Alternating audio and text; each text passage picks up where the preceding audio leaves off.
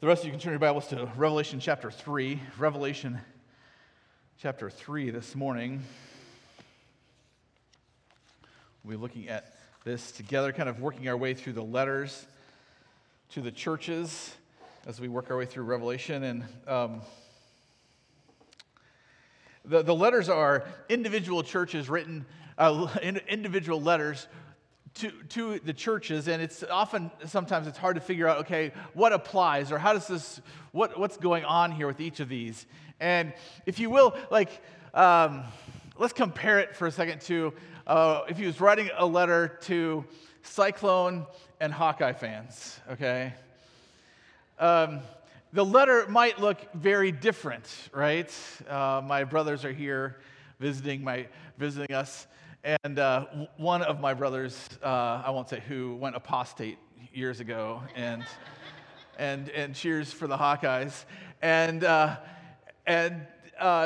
you can see how the letters might be different. Like, you know, if you're writing to Cyclone fans, like, you know, this is the way it's always been. This might always be the way it always is. You know, heaven's coming. You know, like, I don't know. Hawkeye fans, it might be, don't let your pride, you know, trick you into, you know, apostasy or something like that, right? No, I'm making fun, but the point is that when you're trying to understand Scripture and you're trying to say, okay, what I'm seeing this message from Christ to these churches in the first century AD, and he's writing to them, and He's using this language, and he's talking to them, and I don't understand the context fully, and I don't understand what it means. What we try to do a lot of times is to say, okay, well, here's some universal principles, if you will, that apply. And in some passages of Scripture, that's fairly easy. You know, if you're looking at the book of James, for instance, James is written to a wide swath of Christians in the Roman Empire, and he's writing to them with certain things in mind, but these are all, in a sense, universal things that apply to all Christians because he's writing, in a sense, to all Christians. In 1 John, one of John's letters, he's writing to, again, churches in a broad sense of way and saying these are truths that all Christians need to remember and practice and live by. But when you get to these letters that are written with specific historical situations in mind, with specific issues in mind, then it's harder to just say, okay, well, this applies to all of us today. Like, I need to take this away, and I need to really apply it. Take, for instance, Philippians, which is a book specifically to the Philippian church that Paul, right? And it's about a conflict in the church between two women, and he's trying to help the church as a whole think this through and work through it so that they move forward and they glorify God together. But if you say, well, then here's all the principles we need to apply to working through conflict, and they're all in Philippians, that's not how it works, because he's not writing a kind of a manual on how to work through church conflict. He's writing to a specific historical situation, and he's giving specific truths that apply in the scenario and helping them to see how, because of what he knows of the scenario, how those truths apply specifically to their scenario. And it's helpful to us as believers now to look at those and say, oh man, this is interesting, not only from the perspective of what does Christ do for us that helps us to work through conflict and his example in doing that, but also you can also see Paul's logic. How does Paul tackle the problem of a conflict within a church? And how does you notice how he emphasizes really the gospel is central to the whole problem? And that's helpful in thinking through and applying Scripture to our lives. So when we come to First Revelation 2 and 3, and you've got these 7 letters to 7 historical churches and historical situations that we don't fully know the context for, we have to be careful how we just take this truth or that truth and say, well, this applies to all Christians, or this applies to me today, in ways that would not be helpful or take you off into the wrong path. Because Jesus is speaking to these churches, and he's speaking from the standpoint of he's inviting them into his rule. He's saying, I'm going to reveal to you through John what's going to take place and how my rule is going to be established on the earth. But to these 7 churches, he's saying, hey, he uses the word conquer. To the one who conquers, I will give this and I will give that. And they're all eternal spiritual realities that we receive and we partake in, especially when we're part of with Christ in his kingdom. And it's not like we have two separate categories of Christians, those Christians who conquer and those who don't. He's really talking to all believers, and he's saying this is what it means to be a follower of Christ. This is what it means to have faith in the one who died for you and rose again, who ascended to the right hand of the Father and is one day coming back for us. And you can see that even from John's writing, because in 1 John chapter 4, he talks about conquering. He says, "Beloved, do not believe every spirit, but test the spirits to see whether they are from God. For many false prophets have gone out into the world. By this you know the Spirit of God. Every spirit that confesses that Jesus Christ has come in the flesh is from God. And every spirit that does not confess that Jesus is not from God." He's like, here's a basic test. It's not like there's not other tests, but here's a basic test. How do you know If the teaching, the spirit, the message is from God or not? Well, does it confess that Jesus is the Messiah, the one sent from God, prophesied in the Old Testament and confirmed through the resurrection from the dead? Do they confess that or not? Then he goes on, he explains, he says, this is the spirit of the Antichrist, which you heard was coming and now is in the world already.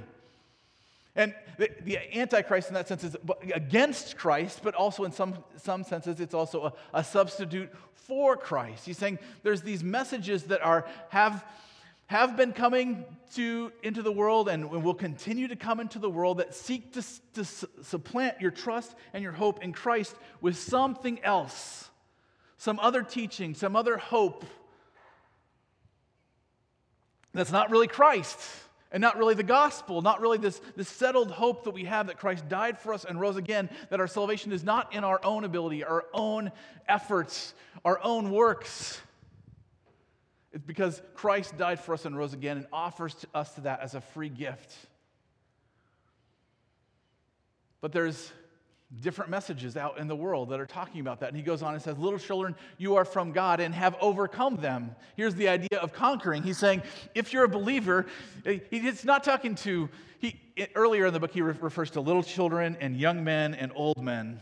And by doing so, he's kind of referencing the fact that as believers, we mature in our faith, right? We become more mature in our faith. But he says here, little children, okay? You are from God and have overcome them. Why? So he's not talking about some super spiritual person who's able to conquer. He's saying, no, you overcome them. Why? Because greater is he who is in you than he who is in the world. If you have Christ in you, if you believe in Christ, that's what you need. You don't need more spiritual maturity in order to overcome these messages. You have what you need because you have Christ. It says, "They are from the world, therefore they speak from the world, and the world listens to them." We are from God. Whoever knows God listens to us. Whoever is not from God does not listen to us. By this we know the spirit of truth and the spirit of error. And so when we come to Revelation 2 and 3 and we see these messages from Christ, where he's saying, hey, churches, you're doing some good things, but hey, you got a problem here. You need to pay attention to that problem. And he says, to the one who conquers, what he's saying is there's these substitutes for me that are they're seeking to creep into the church. And sometimes it's teaching, and sometimes it's practice, sometimes it's just our attitude or what we're hoping in. But those can be substitutes for me. But when you cling to Christ, when you cling to what he's done for you, when you cling to the message of the gospel, and you believe in it and follow it, then your feet are settled, you are secure. And even though this world is falling apart, and even though there's many evil things that are going to happen in the world, yet we have this hope. Why? Because we have been born again, right? This is, again, from John chapter 3, another book that John wrote, where he says, "Truly I say to you, unless one is born again, he cannot see the kingdom of God." He's saying, you have new spiritual life in you. This is who you are now as a believer. We go from death to life. And if you're not a believer in Christ, it's hard for you to understand what the difference is sometimes. You're like, well, they seem to be just doing a lot of good things, or they seem to be avoiding all these bad things that they say are bad, and it's a bunch of rules that they follow. No, it's not. It's not a bunch of rules we follow. It's because we know the one who died for us and rose again, and we love him. And we know that he's died for our sins and allowed us to be forgiven before God. And this is the hope that we have. And we cling to this hope, and we love this hope, and we live in light of this hope. And that's the life that we have. And yes, that life means something. And here when Jesus is saying, hey, you need to live a certain way, he's not saying it in order to say, well, if you don't do this, then you're not a Christian. What he's saying is if you are a Christian, then this is the way you should seek to live. You shouldn't be deceived or tricked by these Antichrist-type ideas that are coming into the world and creeping into the churches, even in Revelation 2 and 3. And so there's these threats that Jesus is dealing with. And we looked at last week we looked at three of them from Revelation 2. The first threat was that there's truth without love, right? That we can, in a sense, believe all the right technical doctrines, but never really love the one who died for us and rose again. We forget that part of it. And he's saying you can't separate the two. If you do, you end up with a church that is cold, hard, and indifferent. And ultimately, the gospel is not really in it. In the second church, he says, hey, you've got the threat of persecution, and you're gonna be tempted not doctrinally, but just practically with the intimidation of persecution and the threat of martyrdom. And keep your hope, keep it fixed in the right spot, because this life is not all there is, and don't place your hope in this life alone. And then the third church was that internal deception that comes from those seeking world wealth, and they were basically saying Jesus doesn't matter for acceptance by God as much as kind of having friends and gaining wealth. Like if you can, have success in this life with your neighbors and friends, then you'll be okay. And many people live that way, right? Many people who would think, well, I'm an okay Christian. What they're really concerned about is not trusting in Jesus and looking to him for their hope. They're really saying, well, do people like me? Do I have the money I need to survive? Because God must love me if he gives me those things. And so we come to Thyatira in chapter 2, verse 18. If you've got your Bibles, you can turn there with me to Revelation 2, verse 18. If you're already in 3, just back up a few verses. And let's notice the message here to the church in Thyatira. He says, to the angel of the church in Thyatira write, the words of the Son of God, who has eyes like a flame and whose feet are like burnished bronze. So he's talking about, in a sense, that judgment. There's that idea of judgment that's here, and also that ability to see truth for what it really is. He says, I know your works, your love and faith and service and patience and endurance, and that your latter works exceed the first. This is, in some ways, a great commendation to say that your latter works exceed your first. This is to say, hey, you've not grown tired in doing the right things. You've been faithful, and you've seek to grow your influence and grow your love for me. But he says, but this I have against you, that you tolerate that woman Jezebel, who calls herself a prophetess and is teaching and seducing my servants to practice sexual immorality and to eat food sacrificed to idols. I gave her time to repent, but she refuses to repent of her sexual immorality. Behold, I will throw her onto a sickbed, and those who commit adultery with her I will throw into great tribulation, unless they repent of her works. And I will strike her children dead, and all the churches will know that I am he who searches mind and heart, and I will give to each of you according to your works. But to the rest of you in Thyatira who do not hold this teaching, who have not learned what some call the deep things of Satan, to you I say, I do not lay on you any other burden. Only hold fast what you have until I come. The one who conquers and who keeps my works until the end, to him I will give authority over the nations, and he will rule them with a rod of iron, as when earthen pots are broken in pieces, even as I myself have received authority from my Father. And I will give him the morning star. He who has an ear, let him hear what the Spirit says to the churches. So he commends them, but at the same time he challenges them because they're being influenced evidently by some woman prophetess who he compares to Jezebel and says, this woman is influencing the church. And the word here for, that's translated tolerate here, is actually the word forgive. It's often translated forgive. And the idea is that you're just allowing, you're tolerating, you're forgiving this false teaching. You're saying, oh, well.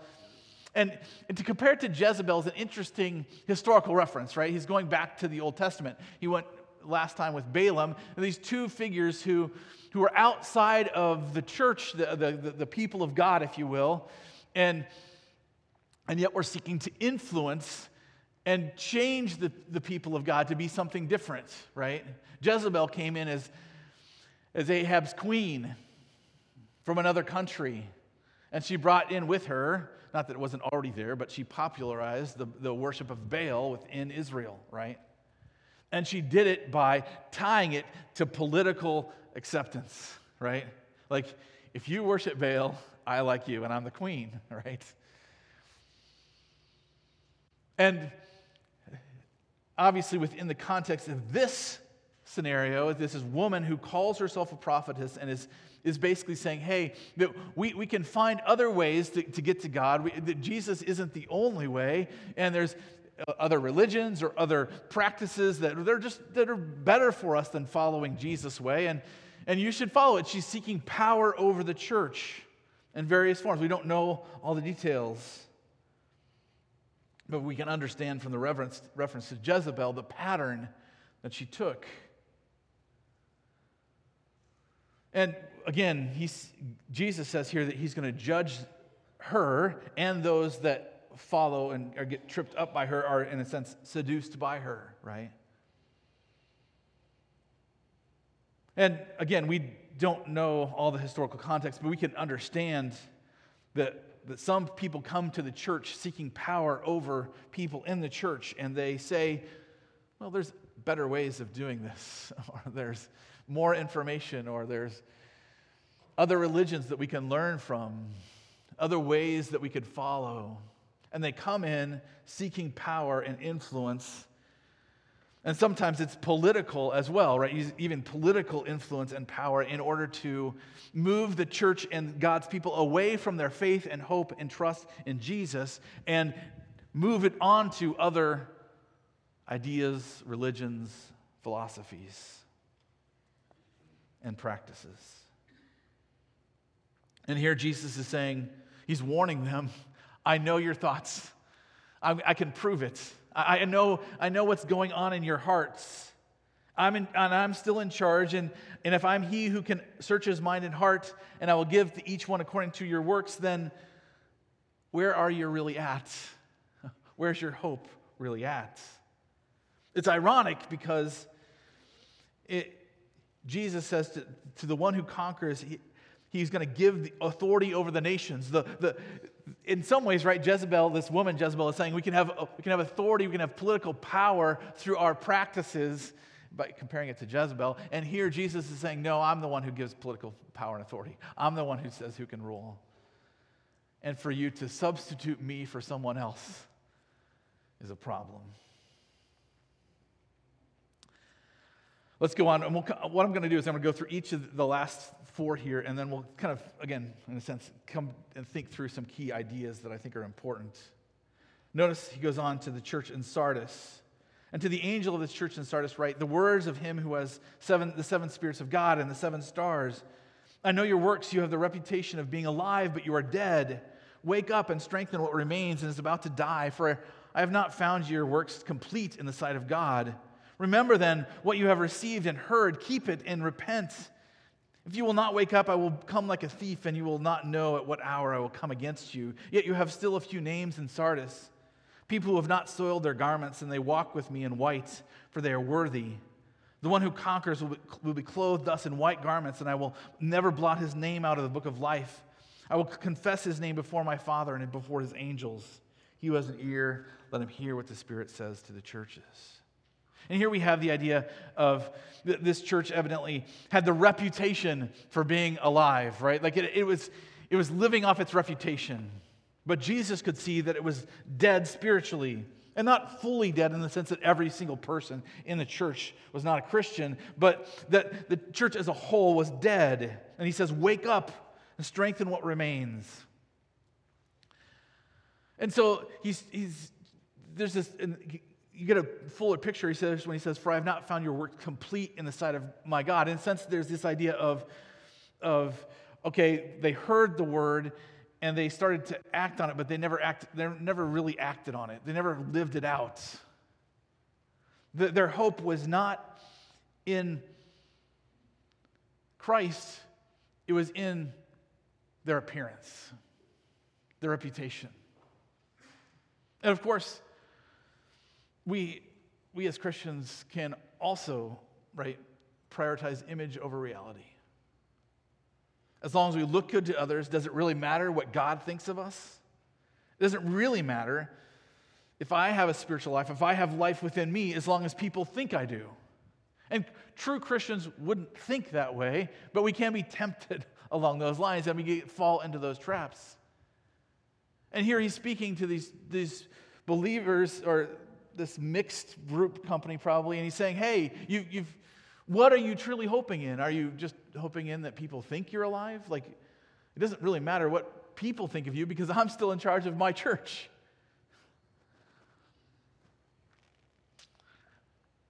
I'll come back to this, Scott, because I think that's really important for our day today. Notice the next one in Philadelphia. It says, "To the angel of the church in Philadelphia write, the words of the Holy One, the true One, who has the key of David, who opens and no one will shut, and who shuts and no one opens." This is a reference to a prophecy in Isaiah where God says he will give the key, so basically give authority over the people of God to the king and allow him to rule and to say who's good and who's bad and who deserves judgment and who doesn't. And, of course, that is Jesus ultimately. He says, "I know your works. Behold, I have set before you an open door which no one is able to shut. I know that you have but little power, and yet you have kept my word and have not denied my name. Behold, I will make those of the synagogue of Satan who say that they are Jews and are not, but lie. Behold, I will make them come and bow down before your feet, and they will learn that I have loved you. Because you have kept my word about patient endurance, I will keep you from the hour of trial that is coming on the whole world to try those who dwell on the earth. I am coming soon. Hold fast to what you have, so that no one may seize your crown. The one who conquers, I will make him a pillar in the temple of my God. Never shall he go out of it, and I will write on him the name of my God, the name of the city of my God, the New Jerusalem, which comes down from my God out of heaven, and my own new name. He who has an ear, let him hear what the Spirit says to the churches." Evidently, in this church, they had been faithful, but they also were discouraged. They're like, well, we don't have a lot of influence. We don't have a lot of power in our community. We don't have a. It was almost the opposite of having a good reputation, but we're dead. This is like they had no reputation or a bad reputation, not in the sense that they were evil, but in the sense of they're not significant. No one really cares about them.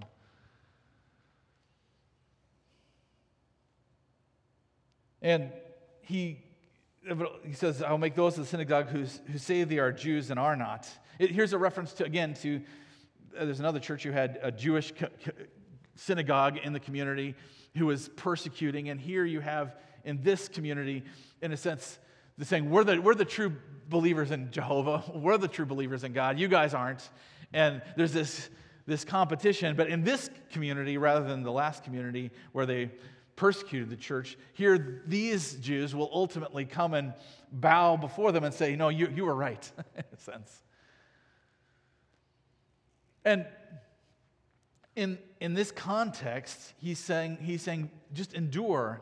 You may think you have little influence, you think you have little power, but just endure. Because that's what he wants them to do.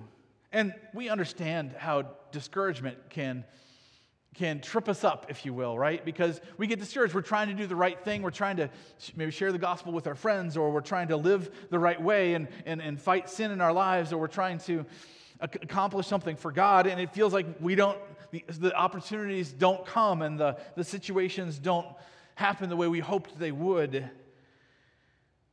But discouragement can be a lie that God loves me for how much I do for him.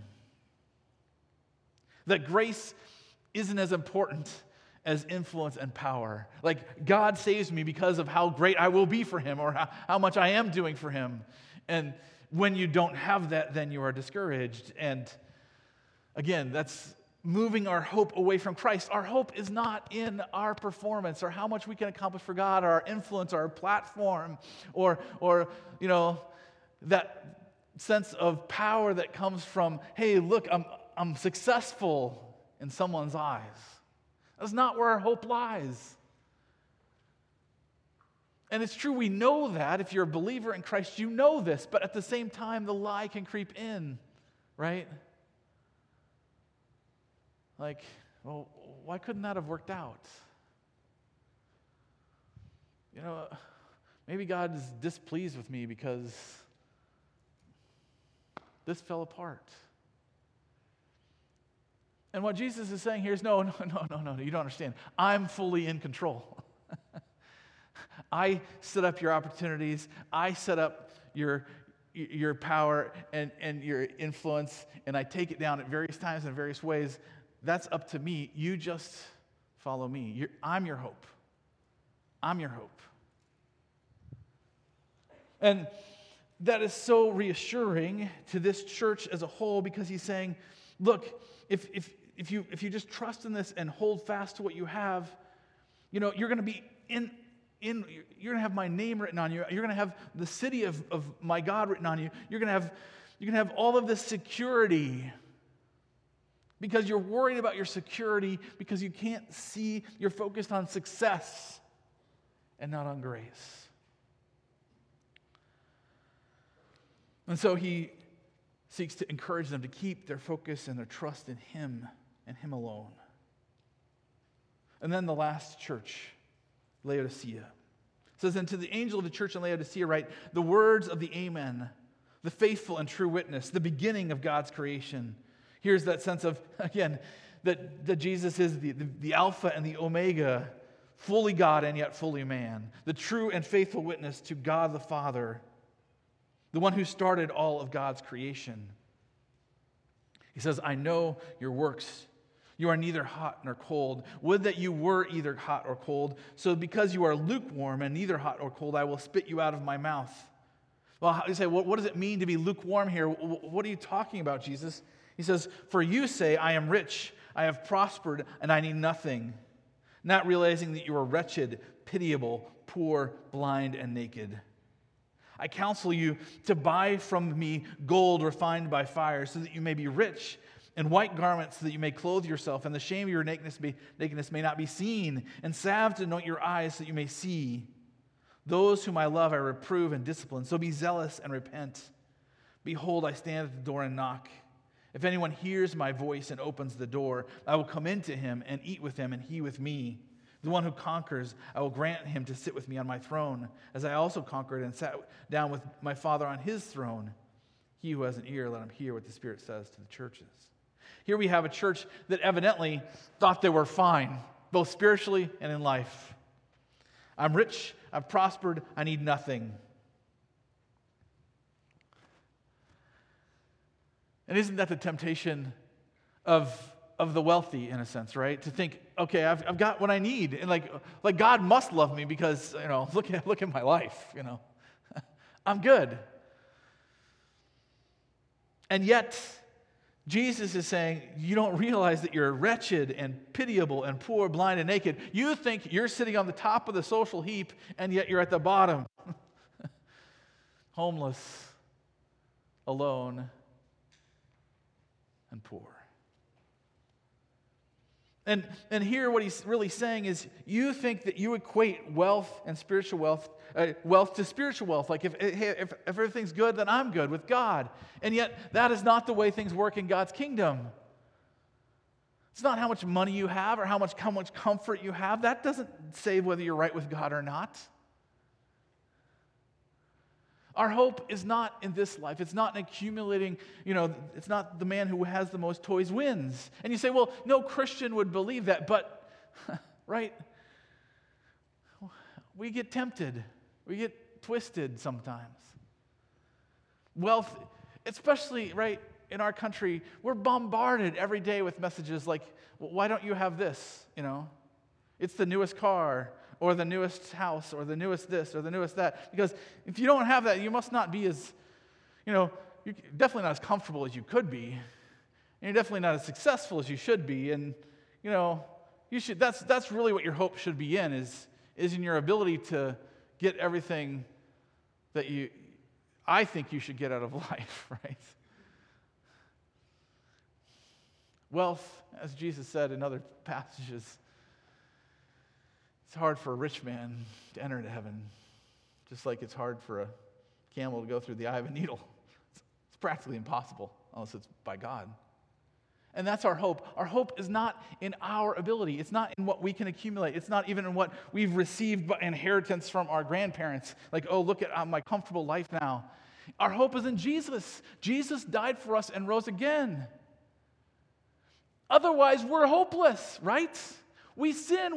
We're wretched before God. Isaiah says that our righteousness is the things that we hold on to and say, look, I did this good, I did that good. They're like filthy rags. They're good for showing off how wretched we are. And yet, with our spiritual eyes, sometimes we get tricked in that, don't we? We think, well, I'm doing pretty good. I'm better than that guy. Better than that girl. I got my life way more together. And Jesus is saying, no. If you're not depending on me, if you don't realize how much you need me, then you're missing the point. Wealth and comfort nurture the lie that I'm okay without depending on God. And that is a lie that leads you away from Jesus and right back to yourself. So, what can we take away? For a few minutes, I just want to focus on three kind of ways that we can keep our hope fixed on Jesus and the gospel, all right? Three ways that we can keep our hopes fixed on Jesus, if that's what Jesus wants to do, which it's obvious he does, right? The first one is fight being seduced. Fight being seduced. There are so many voices out there telling you the best way to live. They're saying, hey, this is the way you need to live. This is the best for you. These new ideas or this thing here, this is the way you need to live. And sometimes they put it in kind of future tense, so to speak. And especially in America, it would sound like this in future tense. If you don't vote a certain way, then the world will fall apart. Okay. In his book, Tempted and Tried, Russell Moore referenced an NPR program about a scientist named Temple Grandin.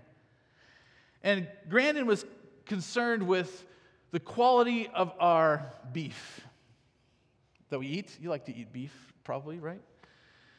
It's kind of fun to taste. It's good. Self-confession time. I like it, right? And the problem is if an animal is experiencing stress, the beef tastes worse, okay? Good to know. I didn't know that. Maybe you didn't know that, but I guess it's true. Okay? And so he was exploring how to keep, you know, the cattle calm as they're about to die. I mean, like, to me, I would be upset if I was about to die. And obviously, most cows are too. So Grandin's research led to one simple insight. Again, this is all in NPR. Novelty distresses cows. The key is to keep everything in their lives feeling and looking as normal and as natural as possible. Russell Moore summarized Grandin's techniques this way. Workers shouldn't yell at cows. And they should never use cattle prods because they're counterproductive and unneeded. If you just keep the cows contented and comfortable, they'll go wherever they're led. Don't surprise them, don't unnerve them, and above all, don't hurt them. Well, until you slit their throats, right? Along the way, he devised some new technology that revolutionized big slaughter operations. They're not prodded off the truck, they're led. They go through this gentle process that mimics a mother's nuzzling touch until they reach the end. There are no sudden turns. They just experience the sensation of going home, and then they die. It's funny. It is, but the problem is with our spiritual lives, we can be just like that, unfortunately. We can be seduced. Like, oh, it's fine, it's comfortable. Aren't you comfortable now? This just feels normal, doesn't it? Just do what feels natural. Enjoy your life. Don't think about it too much. And Jesus is saying, no, that's the way that leads to death. It is death. He's saying, I'm life. And yes, sometimes I feel unnatural because I am. You need to be born again to be into my kingdom. And it's going to be different from the kingdom you were part of before. So don't be seduced. And how do we not be seduced? It was ironic because Grandin called it the stairway to heaven. Yeah. How do we not be seduced? First of all, be in the Word, right? Be listening to your shepherd. If your shepherd is leading you to life, do you know his voice? Or are you more often listening to the voice of the world that says, hey, be comfortable, be fine, why? Do what's normal. Here, the voice of your shepherd is speaking very plainly, saying, don't buy into that seduction. Another way to fight being seduced is to consider how God's kingdom is better than this kingdom. Have you ever thought about how God's kingdom and the way God's ways are better than the world's ways?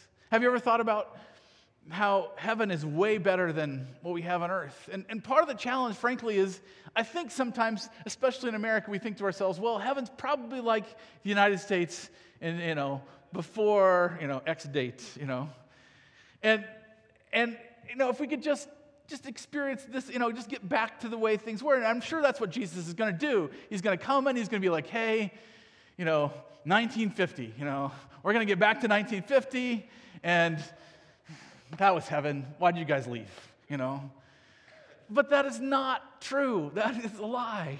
Why? Because heaven is way better than anything we could ask or imagine. And if we focus on that and we say, look, how do you take time in your life at all to think about what heaven will be like and how it's worth living for and worth putting with a little discomfort and doing things that at least feel unnatural at times, because we don't want to be seduced by the world. Another thing he says here is to follow through on your worship. To follow through on your worship. He says there's a difference between looking alive and being alive. And I was trying to wrestle with how to explain this, and I ran across this, another illustration from NPR. I don't know, it's not like I listen to NPR, but I guess they have some good illustrations. They ran an interesting segment about a marketing executive from Colombia named Jose Miguel Sokolov. The government of Colombia was approaching Jose with an interesting assignment to run a marketing campaign that will convince guerrilla rebels to demobilize and re-enter society. Just a humorous point at this point.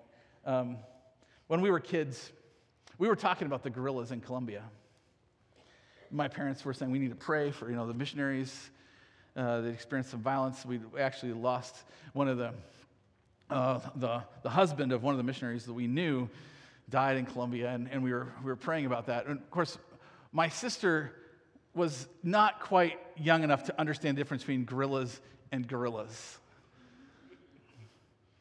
So she said to pray for the guerrillas in Colombia, and she was saying the animals, right?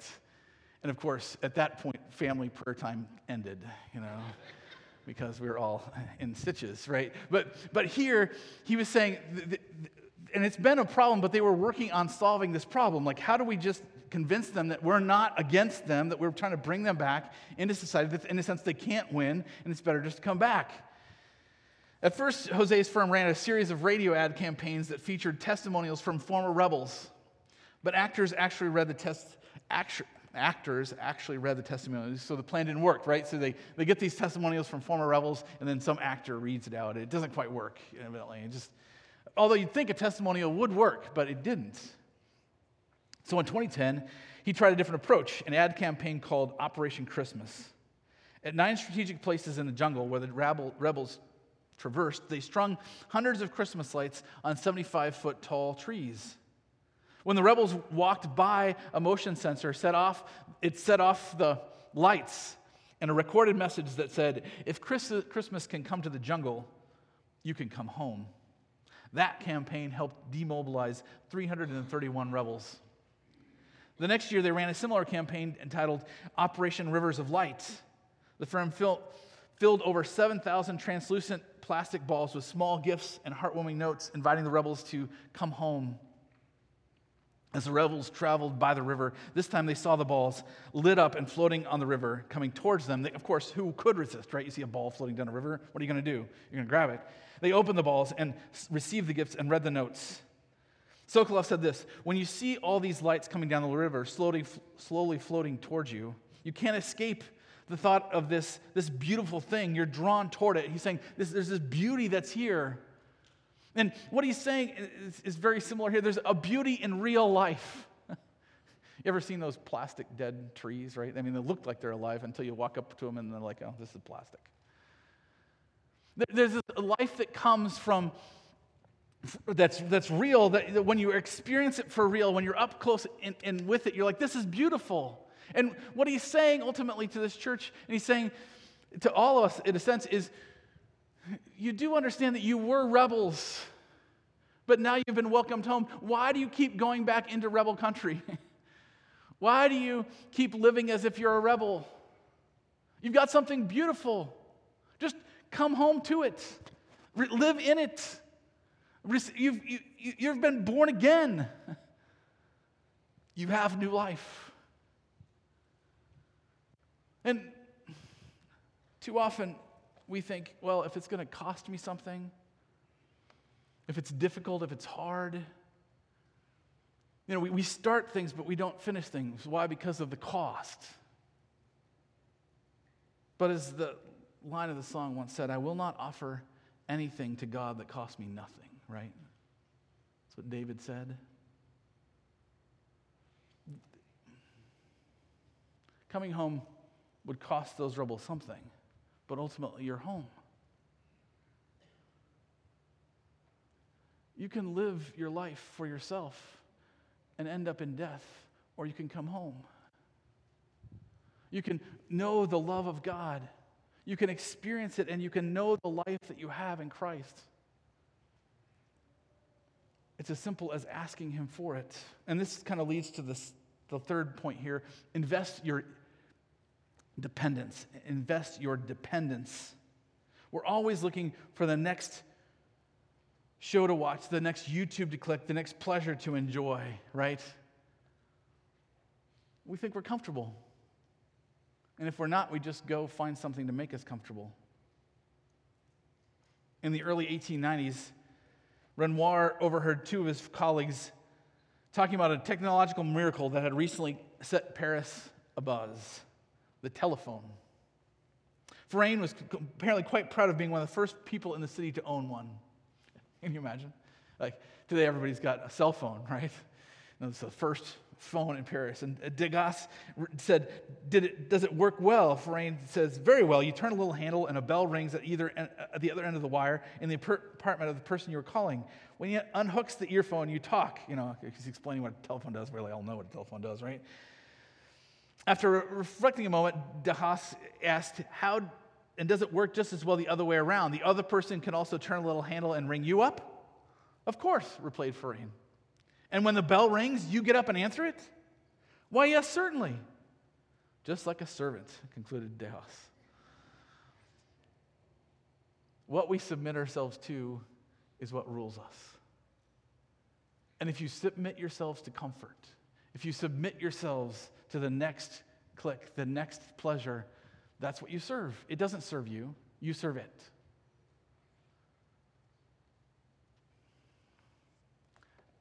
And there is no substitute for Jesus. But the world is definitely trying to get you to submit to someone other than Jesus. The notifications on your phone, the things that pop up that are like, hey, just do this for a while. Where are you investing your dependence? Where are you saying, you know what, I'm really dependent here? A lot of times what we do is say, I'm dependent, I'm bored, I'm dependent, I'm tired, I'm dependent, I'm weak, I'm dependent, I need something. And what do? We turn to our phones, we turn to the internet, and we invest our dependence in those things, and those things won't save us. They won't. And everybody knows it, right? Mental illness is up. Social ills are up. All these things are, problems are expanding. Why? Why? Because we invest our dependence in the wrong things. Jesus is our Savior. He died for us and rose again. I think if we just invest a little bit of dependence on Him, it goes a long way. When you're tired, talk to Him. When you're weak, talk to Him. When you're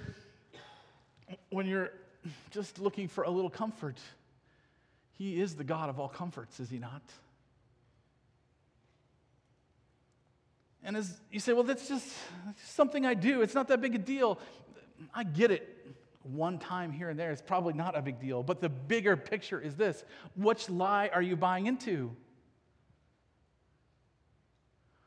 Or are you buying into the truth that Jesus is your Savior?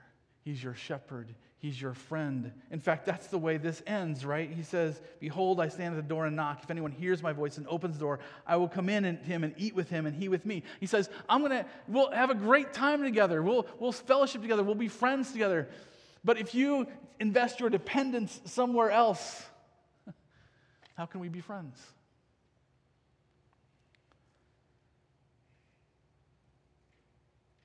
What are you really doing to invest in heavenly treasure?